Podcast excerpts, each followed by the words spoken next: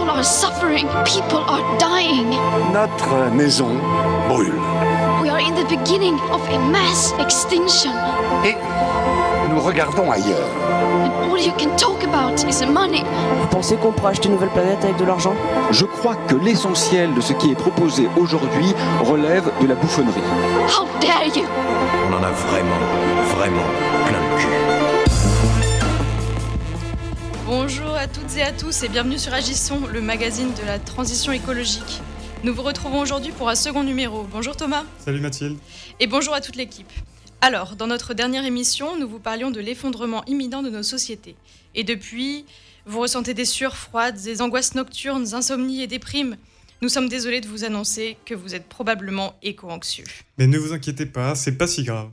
L'éco-anxiété, c'est une peur par anticipation des destructions causées par la crise écologique et par l'effondrement de notre société. Si des personnes pensent que l'éco-anxiété pousse les individus vers des comportements individualistes ou vers un repli, sur soi, c'est le contraire en fait. Les recherches en sciences sociales montrent que la peur de l'effondrement de notre société pousse les personnes qui en ont conscience ou qui sont anxieuses à agir à se mobiliser collectivement.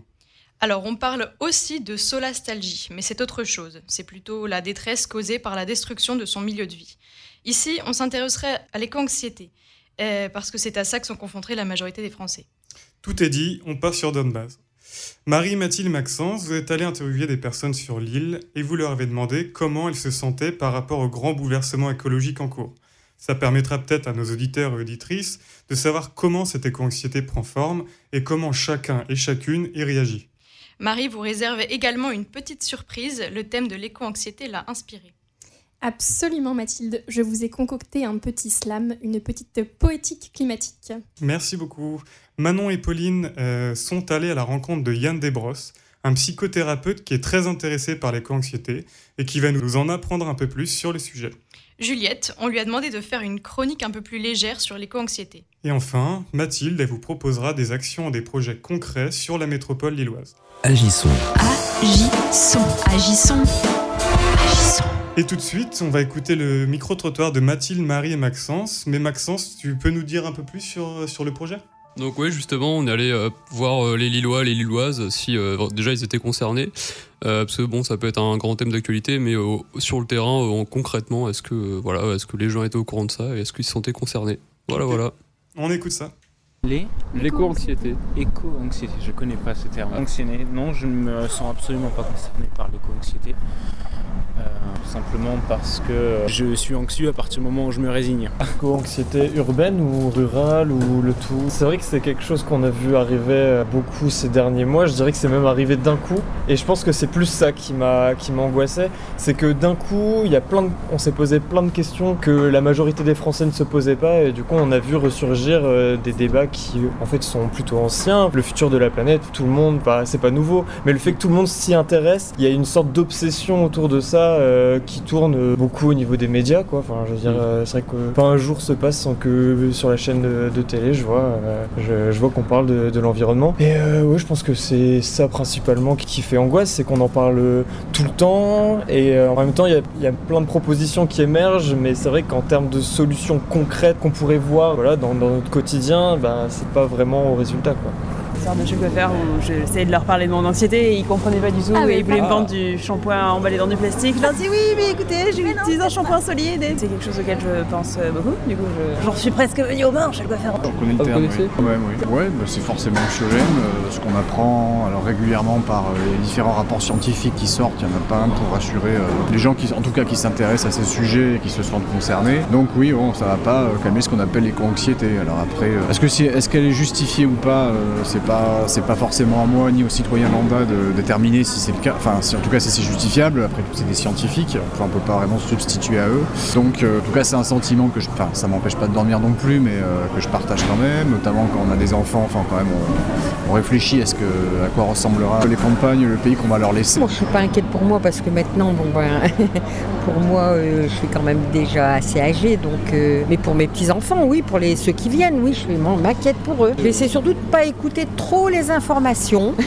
Sinon, on est envahi de mauvaises nouvelles, je trouve, et, et ça, ça devient anxiogène, quoi. Donc, il faut essayer de, de prendre un peu de recul, parce que de toute façon, comme on peut pas y faire grand-chose, enfin, à mon échelle, moi, je fais des choses, mais bon, après, il faut que tout le monde suive. Hein. Il y a un moment, il y a peut-être euh, deux ans, où je regardais tout le temps des vidéos hyper euh, écolo, machin, super futuristes, en mode euh, c'est la fin du monde et tout, et du coup, j'étais euh, grave angoissée. Et en fait, maintenant, je fais la technique de l'autruche.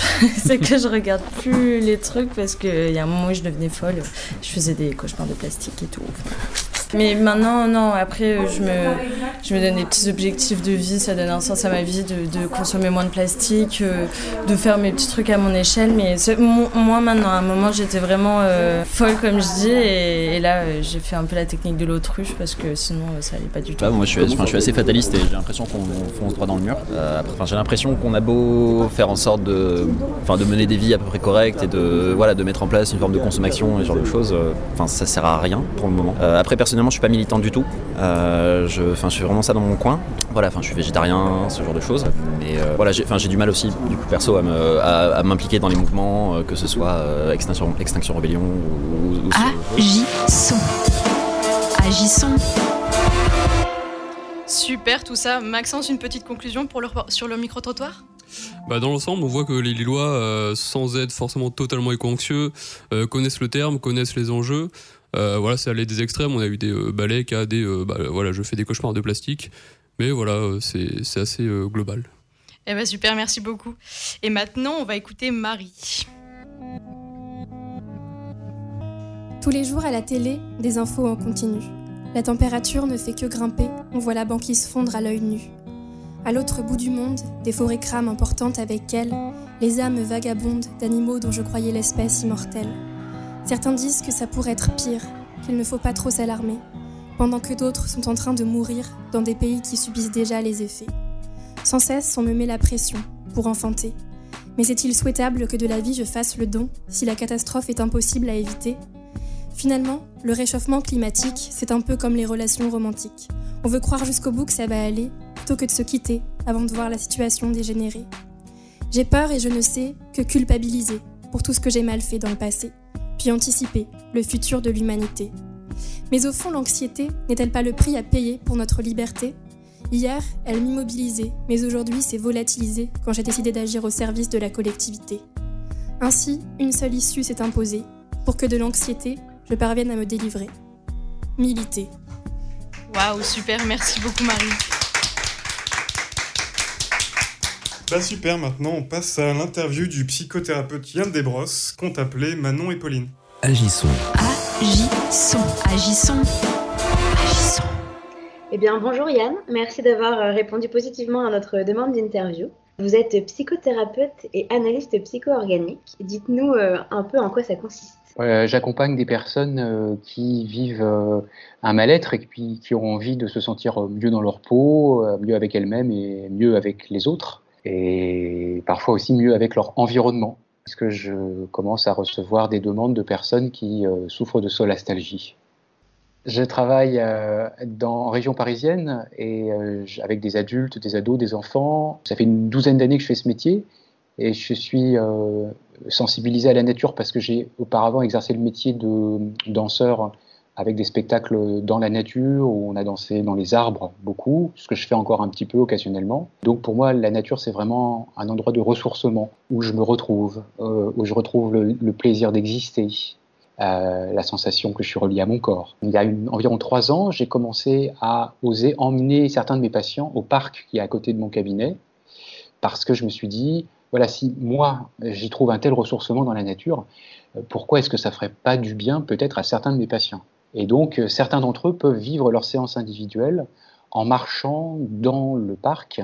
Euh, C'est pas simplement qu'on va euh, parler en marchant dehors, c'est que je leur propose de rentrer vraiment avec leurs cinq sens au contact des éléments naturels, des autres qu'humains, végétaux, animaux, et puis de sentir qu'est-ce qui se passe pour eux à ce moment-là. Ça les amène d'abord à se rapprocher de leur corps, et puis aussi à retrouver la capacité, souvent un peu enfantine, à vivre du plaisir avec la nature. Ensuite, avec ma collègue euh, Julia Boyer, psychologue, on a démarré un groupe continu dans la nature où un samedi par mois, on emmène les gens euh, en forêt avec l'idée que plus on va se sentir euh, dans un lien de plaisir et de ressourcement avec l'environnement, plus on va pouvoir se sentir sécure et authentique avec les autres humains. Donc vous nous parlez de nature. Nous, dans l'émission, on parle d'éco-anxiété. Vous, comment, euh, comment s'est fait le lien? Comment vous êtes intéressé euh, à, ce sujet? Bah, D'abord, en fait, euh, j'ai commencé à souffrir moi-même de solastalgie ou éco-anxiété. Ce mot éco-anxiété parle bah, de l'anxiété qu'on peut ressentir quand on voit les dégradations de l'environnement, l'écosystème qui est grignoté, attaqué, qui se réduit, la biodiversité qui commence à s'écrouler. Mais en fait, il y a beaucoup plus d'émotions que ça qui nous assaillent. On peut avoir aussi peur pour euh, le futur. On peut être triste quand on voit qu'il y a des espèces qui disparaissent tous les jours. On peut être en colère euh, quand on voit que on connaît les solutions qu'il faudrait appliquer pour euh, protéger l'environnement, mais les décideurs ne les appliquent pas. Et puis aussi, nous, les citoyens, qui au quotidien consommons, conduisons souvent des voitures ou euh, parfois même prenons l'avion, ben, en fait, on est complètement pris dans un système qui nous amène à grignoter ce qui reste de l'écosystème, et donc on peut se sentir coupable aussi de ça. Et quand on prend conscience que euh, le changement, euh, il est énorme pour pouvoir passer à une autre forme de relation avec la nature, on peut se sentir impuissant aussi. Et donc tout ce cocktail d'émotions, la peur, la tristesse, la colère, mais aussi la culpabilité et le sentiment d'impuissance, c'est ce que Glenn Albrecht a appelé à partir de 2003, un philosophe australien, solastalgie, euh, qui veut dire une sorte de souffrance qu'on a quand on se rend compte qu'on est en train de perdre notre lieu de réconfort, qui est la nature. J'ai souffert de ce mal pendant, euh, pendant des années en, étant, en me sentant un petit peu tout seul, parce que quand à table avec des amis ou en famille, euh, j'essayais de partager ce ressenti d'inquiétude, de peur, d'impuissance. De, les gens euh, avaient un petit peu du mal à comprendre ce que je vivais, ou alors ça déprime euh, les gens. qui se sentent parfois un peu coupables aussi, et en général le sujet est vite évacué. J'ai fait un, stage de travail qui relie, en fait ça c'est l'américaine Joanna Massey qui est une des figures qui a vraiment créé le mouvement de l'éco-psychologie aux États-Unis ou écologie profonde. Euh, Joanna Massey, qui est euh, une spécialiste des, systèmes, et euh, elle a étudié comment l'écosystème interagit avec les humains, la société humaine, les phénomènes d'interdépendance. Elle a étudié aussi comment ça se fait que quand on dit aux gens dès les années 60-70 aux États-Unis, voilà, notre mode de vie, il est en train de mener à un effondrement de l'écosystème si vous aimez vos enfants, peut-être que vous pourriez avoir envie de vous engager dans un changement de mode de vie. Et elle était face à des gens qui comprenaient ce discours, qui disaient Ah oui, vous, avez raison, c'est vrai, il faudrait changer. Mais les changements ne venaient pas en acte. Et donc elle a commencé à se poser la question, avec d'autres euh, psy, des écologistes qui se sont mis en dialogue, comment ça se fait que on prend conscience, on n'arrive pas à changer? En fait l'éco-psychologie ou l'écologie profonde, qui consiste à comprendre pourquoi on a du mal à transitionner, à faire une transition écologique, et puis à proposer des expériences pour soutenir nos processus de transition. Et le stage que j'ai fait avec Joanne Amassi, euh, c'est un travail qui est, formidable et qui, moi, qui m'a vraiment aidé à... Alors concrètement, ce qu'on fait, c'est que on retrouve d'abord les émotions qui nous relient avec la nature. En fait, euh, nos vies urbaines nous dissocient de l'écosystème, des autres que humains, des végétaux, des animaux, et même, de, la météo, des minéraux. Enfin, en fait, on vit dans des boîtes. Hein. On travaille dans une boîte. Après, on se déplace dans une caisse pour éventuellement sortir en boîte et on finira dans une boîte qui a un cercueil. On, passe d'une boîte à l'autre. C'est ça nos vies. Et donc, on a un déficit vraiment euh, de lien euh, sensoriel, émotionnel avec euh, la nature. Et du coup, cette expérience, euh, ça vous aide pour euh, guider les, vos patients maintenant, aujourd'hui? Vous, euh, vous les incitez peut-être à participer à ce stage ou vous leur prodiguez d'autres conseils Alors, en effet, là, je commence à recevoir donc des personnes qui souffrent de solastalgie. Je pense à une personne, appelons-la par exemple Alice, c'est pas son vrai nom, hein, et qui, qui, vient me voir récemment à mon cabinet. C'est la crise d'angoisse. Hein. Elle, a vu des vidéos sur l'effondrement, elle a lu les livres sur l'effondrement elle est en, panique. Elle, a une trentaine d'années. Elle, dit qu'elle ne fera pas d'enfant plus tard. J'aurais jamais voulu euh, savoir tout ça. J'aurais préféré ne pas le savoir. Voilà. Mais elle le sait maintenant. Et je l'accompagne dans la séance de psychothérapie individuelle, Alice, et je sais que le moment venu, après quelques temps, je lui proposerai d'aller faire un, un stage de travail qui relie.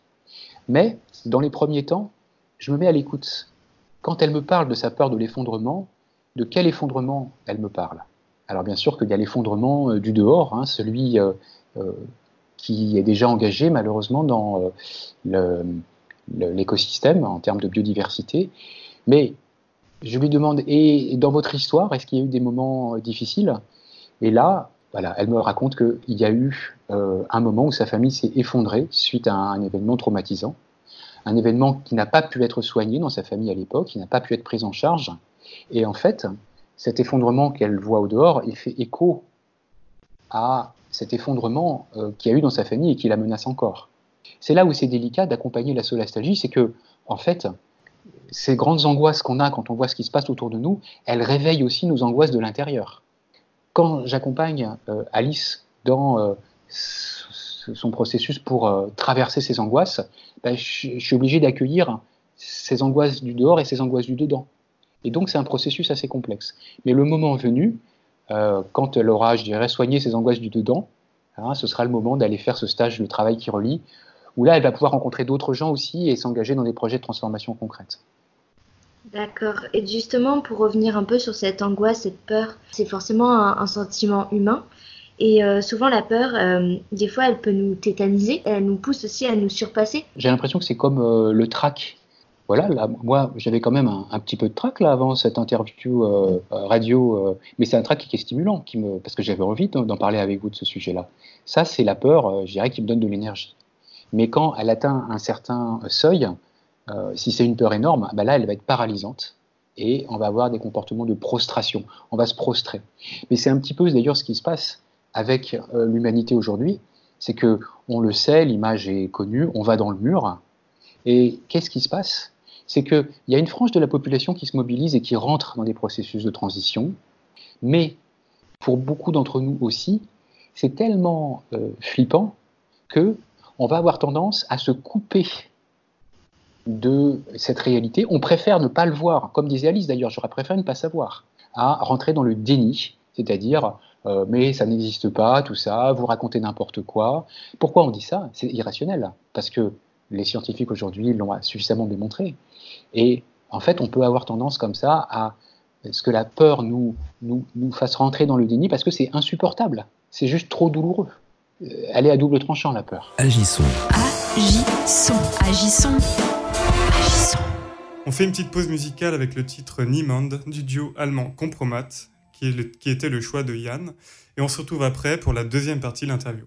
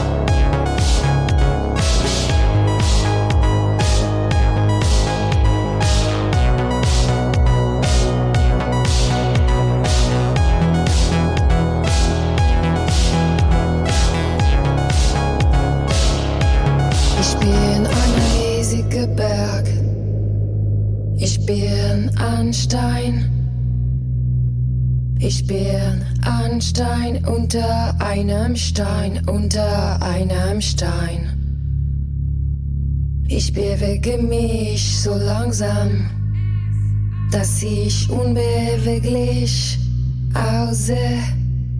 Wutbach, Wildbach, Bäche von meinem Tränen. Niemand hört es, als ich schreie. Niemand hört es, als ich schreie.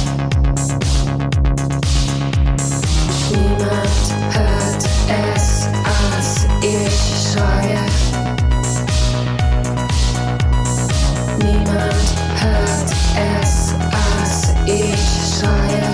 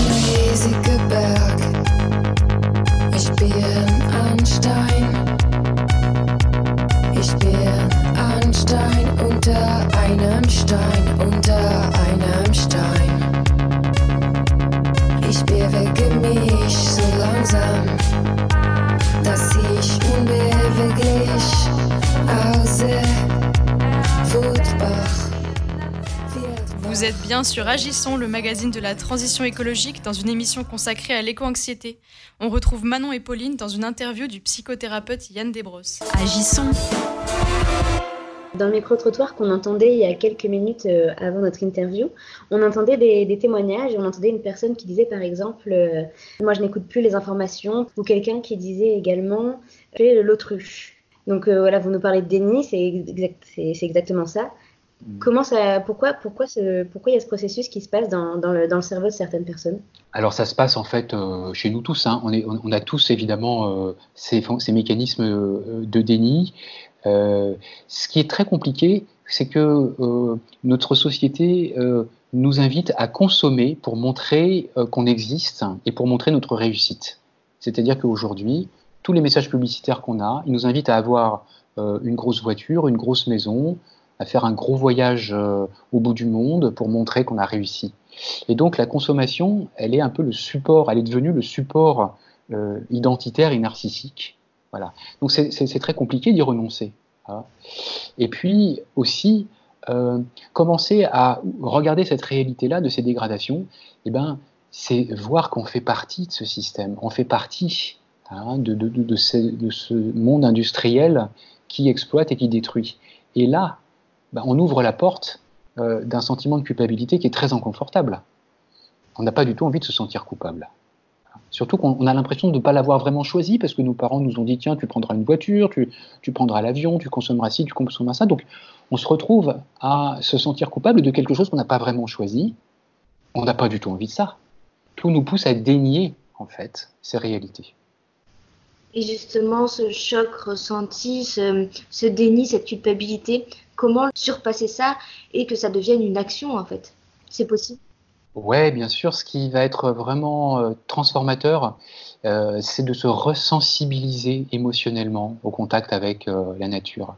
C'est-à-dire aller dehors, aller se promener dehors, écouter le- les animaux, les plantes, le, le- le- le- le soleil, le- la pluie, aller sentir la terre, vraiment se remettre à l'écoute de euh, cette euh, capacité qu'on a, nous, euh, les humains. Eric Fromm l'appelle biophilie, c'est-à-dire qu'on a à l'intérieur de nous une capacité instinctive à aimer le vivant. Dans le, dans le micro-trottoir, oui, il y avait, y, a, y a- y a des personnes aussi qui. Donc, tout à l'heure, je vous parlais du déni, et puis après, il y a celles qui sentent encore plus l'anxiété, qui nous disent par exemple les rapports scientifiques, euh, ça ne nous rassure pas. Quand je pense à mes enfants, à mes petits-enfants, je m'inquiète du monde, euh, du monde qu'on va leur laisser. Donc, si on Mhm. devait résumer un peu notre, notre échange et qu'on devait juste garder euh, les conseils qu'on pourrait donner à toutes ces personnes que ce soit des stages en collectif qui nous rapprochent de la nature, que ce soit juste se rapprocher de la nature de façon individuelle ou que ce soit aussi une action un peu plus engagée. nous, on aime bien parler de désobéissance civile. Voilà, qu'est-ce qu'on garderait? Qu'est-ce qu'on garderait comme conseil? Se, relier au vivant, sortir, se reconnecter émotionnellement au vivant, et à partir de là, s'ouvrir à comment je peux mettre mes actes en accord avec ce que je ressens. Parce que ce qui nous fait souffrir, c'est que quand on ressent par exemple de l'amour pour la nature, mais que dans nos actes, on la détruit. Et là, en fait, on se déteste soi-même. On se dit, je suis qu'un gros connard. Et on se fait du mal quand on vit ça. Et donc, comment on va faire des petits pas pour mettre nos actes plus en accord avec ce qu'on sent et ce qu'on pense? Et c'est ça la clinique de la solastalgie, et c'est ça qui fait qu'on peut redevenir à la fois euh, avoir plus d'estime pour soi-même, et puis se dire bah, si je fais des enfants, euh, je n'aurai pas honte devant eux. Agissons. Agissons. Agissons.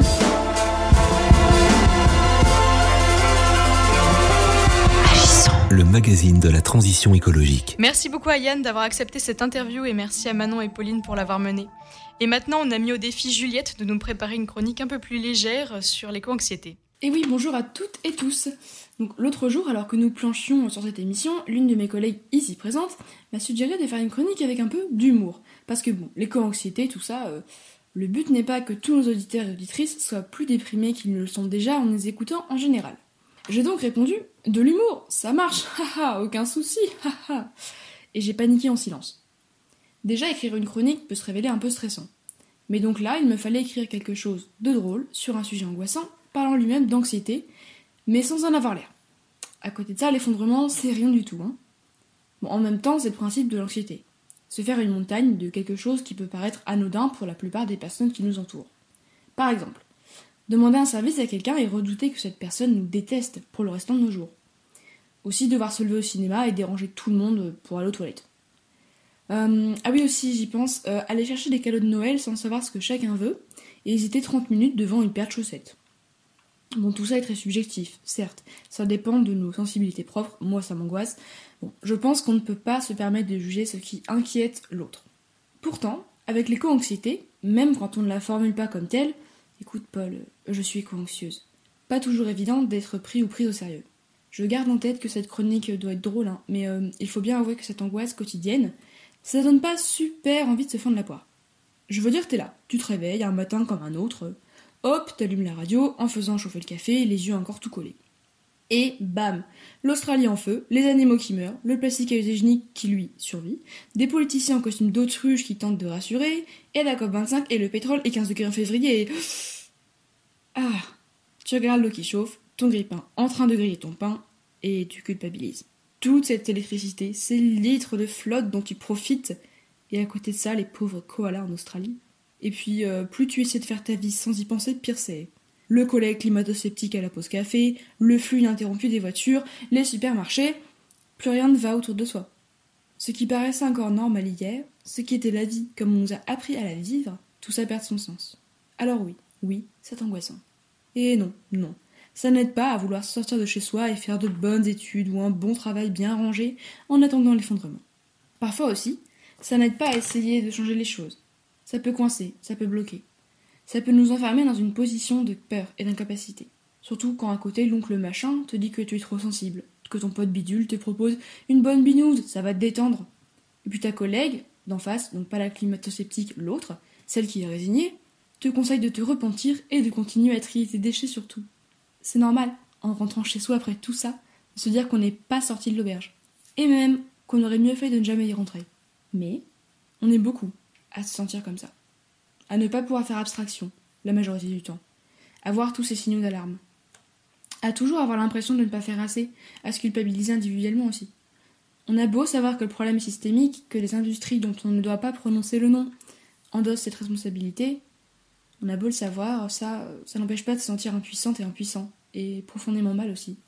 Au vu de l'engrenage dans lequel on est pris en tant qu'individu et au niveau sociétal, notre éco-anxiété, est plus que légitime. Alors bon, on prend ses coudes, ceux du voisin et de la voisine, et on les sert. Au même titre que toute autre forme d'anxiété, on a le droit d'en parler, de se réunir et d'essayer de faire avec. À chacune et chacun ses solutions. Mais le collectif, des formes d'action nouvelles, un punching ball bien costaud aussi, ça peut participer au mieux-être. Alors je sais que la solution c'est de démonter le capitalisme, de lui en mettre plein la tête. Mais en attendant, trouvons des choses qui ont du sens pour nous, et pour le plus grand nombre. Et puis en parler, essayer d'agir, et pourquoi pas à l'occasion d'en rire un peu. Agissons. Agissons. Agissons. Agissons. Merci beaucoup Juliette. Et maintenant, on va vous laisser avec Mathilde qui va parler de projets et d'actions concrètes qui sont sur l'île et dans la région. Un premier pas pour dépasser son éco-anxiété et arrêter de déprimer à la maison. Eh oui Thomas, heureusement, éprouver de l'éco-anxiété et tous ces symptômes, c'est loin d'être une fatalité. Si on ne combat pas ces périodes d'angoisse, le risque est de devenir complètement défaitiste. Et ça, non, on ne veut pas. Ou même de ne carrément plus apprécier le monde dans lequel on vit, la nature, les autres humains, voire même notre propre existence. Hashtag grosse déprime. Alors pour vous aider à aller mieux, j'ai décidé de vous présenter quelques astuces pour ne plus subir votre éco-anxiété. Première astuce, tout simplement se reconnecter avec la biodiversité et les milieux vivants qui nous entourent.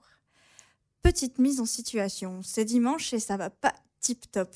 On passerait bien l'après-midi renfrogné dans notre lit avec de quoi grignoter et notre ami Netflix. Hmm, ouais, c'est quand même pas foufou. Allez, on va réfléchir ensemble à une meilleure manière de se sentir mieux. Pourquoi ne pas plutôt se poser dans le petit coin de verdure le plus proche de chez nous? S'asseoir sur un banc, écouter le chant des oiseaux, découvrir et s'émerveiller devant la flore locale. En bref, tous ces petits riens qui peuvent vite nous rebooster pour la semaine. D'ailleurs, si cette biodiversité tend à disparaître, profitons-en dès maintenant. Et si l'envie nous en dit, allons jusqu'à mieux la connaître pour la préserver. Pour nous aider, il existe de nombreux ateliers ou stages autour de la biodiversité locale, du bienfait des plantes, ou pour aller encore plus loin, de techniques de jardinage au naturel comme la permaculture. Par exemple, la Maison régionale de l'environnement et des solidarités à Lille propose un cycle de connaissances qui s'intitule Accueillir la biodiversité, chez soi. Le but de cette formation est d'aider euh, les citoyens à mieux comprendre le vivant et à se familiariser avec les bonnes pratiques à adopter pour favoriser et préserver la biodiversité. Deuxième astuce, et pas des moindres, verbaliser ses émotions. Alors, qu'est-ce que j'entends par là? Notre société, basée sur l'individualisme, vous pousse à vous renfermer sur vous-même et à déprimer dans votre coin. Mais, spoiler alerte, vous n'êtes pas seul Pour aller mieux, c'est important de pouvoir raconter les problèmes que l'éco-anxiété génère en nous, à des personnes qui ressentent les mêmes émotions. La parole peut être un véritable remède et moi je vous propose un traitement très simple. Un peu de rire, beaucoup d'échanges et de partage et encore plus de réflexion en collectif. Alors, pourquoi ne pas rejoindre des groupes de parole pour se sentir mieux? L'Université populaire et citoyenne de Roubaix et la coopérative Baraka organisent régulièrement un temps de parole et d'écoute qui se nomme Poste à parole, parfois l'effondrement m'effondre. Le but, évacuer ces interrogations et ses doutes autour de l'effondrement. Si ça vous intéresse, les futures dates seront prochainement disponibles sur la page Facebook de la coopérative Baraka. Place maintenant à la troisième astuce, s'engager dans des actions concrètes pour se sentir acteur de son destin. Parler c'est bien, agir c'est encore mieux. Donc retroussons-nous les manches et voyons toutes les possibilités qui s'offrent à nous dans la métropole lilloise. Rejoindre un groupe qui se mobilise pour faire de la sensibilisation ou qui agit concrètement sur les questions écologiques, c'est possible. Vous trouverez sûrement une association ou un collectif qui aborde un sujet qui vous plaît. Le zéro déchet avec Zéro Waste Lille, les énergies renouvelables avec l'association Solis, qui accompagne les citoyens au développement de centrales photovoltaïques dans le Nord. Ouais, ouais, chez nous aussi ça fonctionne. Ou encore la création et la préservation des, des milieux vivants avec des associations comme les planteurs volontaires, qui organisent des plantations d'arbres, ou encore les Blongios, qui proposent régulièrement des chantiers nature. Leur calendrier détaillé est disponible sur leur site lesblongios.fr. Dans une toute autre échelle, il existe même des collectifs qui se préparent à une résilience locale, comme celui de la ferme urbaine circulaire du Trichon à Roubaix. Le projet est de transformer une friche en ferme urbaine dans une logique de, de sobriété, pour l'instant, il s'agit surtout de jardins partagés, mais la dynamique est lancée. Pour sortir de l'anxiété, certains décident aussi de contester notre système dans son entièreté. Les citoyens peuvent changer le système par le bas et pousser les dirigeants politiques à réellement agir sur les questions climatiques. Ça se passe notamment au travers des marches pour le climat, mais aussi d'actions médiatiques de désobéissance civile, bloquer un lieu de production ou de consommation pour alerter la population et les politiques sur la situation. Si ça vous parle, à Lille, vous pouvez rejoindre les antennes locales de ces mouvements, comme Youth for Climate ou encore Extinction Rebellion, qui propose même des formations à la désobéissance civile. D'autres encore contestent des grands projets jugés inutiles et habitent les zones concernées par les projets. Les nouveaux habitants recréent des liens avec les territoires et inventent de nouvelles manières de vivre et de s'organiser. Dans le coin, vous pouvez aller faire un tour, par exemple, du côté de la friche Saint-Sauveur, pour en apprendre plus et pourquoi pas y participer. Vous pouvez aussi vous rapprocher du collectif Fête comme la fête, Faites la friche. Bref, la liste est très longue et il y en a pour tous les goûts. Waouh, merci Mathilde pour, ces, pour, toutes ces astuces. Pardon. Enfin, une écologie qui arrête de nous faire culpabiliser, qui va de l'avant et qui tente de changer les choses. Ah là, ça y est, maintenant l'émission touche à sa fin. Et vous avez les clés en main pour aller mieux et passer enfin à l'action. Il est définitivement temps de nous préparer et d'avancer ensemble pour construire le monde que l'on veut voir dans notre futur. J'espère en tout cas que tout cela vous aura, vous aura aidé. Et surtout, si vous avez des questions autour des initiatives, des associations ou des collectifs dont on a parlé, n'hésitez pas à nous contacter via nos réseaux sociaux, Facebook ou sur Instagram. Et on se quitte avec Ayam, né sous la même étoile.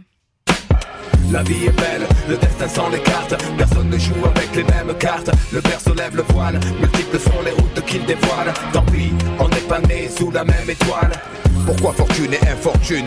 Pourquoi suis-je né? Les poches vides. Pourquoi les siennes sont-elles pleines de thunes? Pourquoi j'ai vu mon père en cycle partir travailler Juste avant le sien en trois pièces gris et BMW la monnaie. Est une belle femme qui n'épouse pas les pauvres. Sinon pourquoi suis-je là tout seul marié sans dot? Pourquoi pour lui c'est crèche et vacances? Pour moi c'est stade de foot sans cache, sans filet, sans même une ligne blanche. Pourquoi pour lui c'est l'équitation? Pour moi les bastons, pour lui la coque. Pour moi les flics en faction. Je dois me débrouiller pour manger certains soirs. Pourquoi lui se gave de saumon sur de caviar. Certains naissent dans les choux, d'autres dans la merde. Pourquoi ça pue autour de moi? Quoi? Pourquoi tu me cherches? Pourquoi chez lui c'était Noël ensoleillé? Pourquoi chez moi le rêve était évincé par une réalité glacée? Et lui a droit à des études poussées. Pourquoi j'ai pas assez d'argent pour acheter leurs livres et leurs cahiers? Pourquoi j'ai dû stopper les cours? Pourquoi lui n'avait pas de frère à nourrir? Pourquoi j'ai dit les chaque jour? Pourquoi comme moi je plonge, lui passe sa thèse? Pourquoi les caches d'acier, les caches dorées agissent à leur aise? Son astre brillait plus que le mien sous la grande toile. Pourquoi ne suis-je pas sous la même étoile.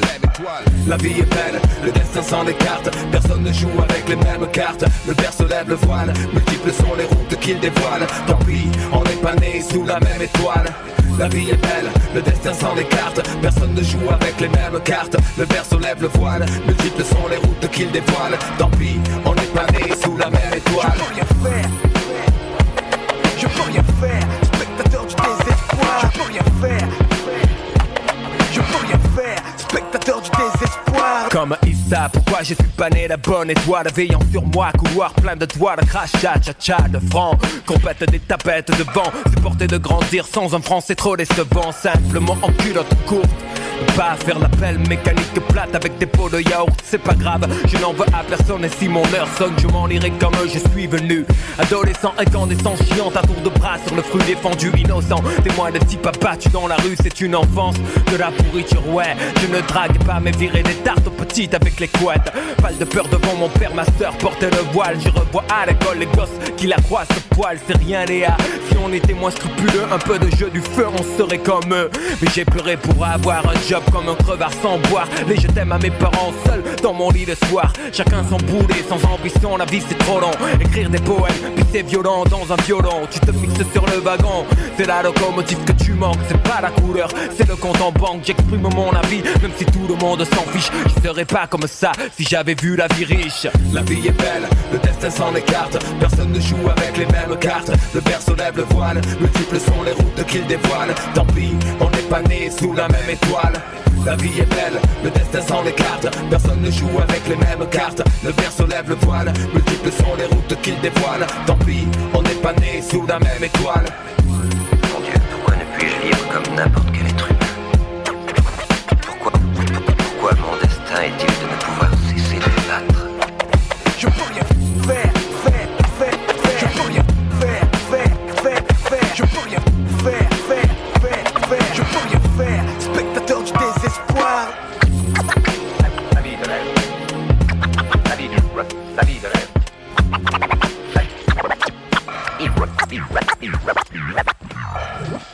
Vie de.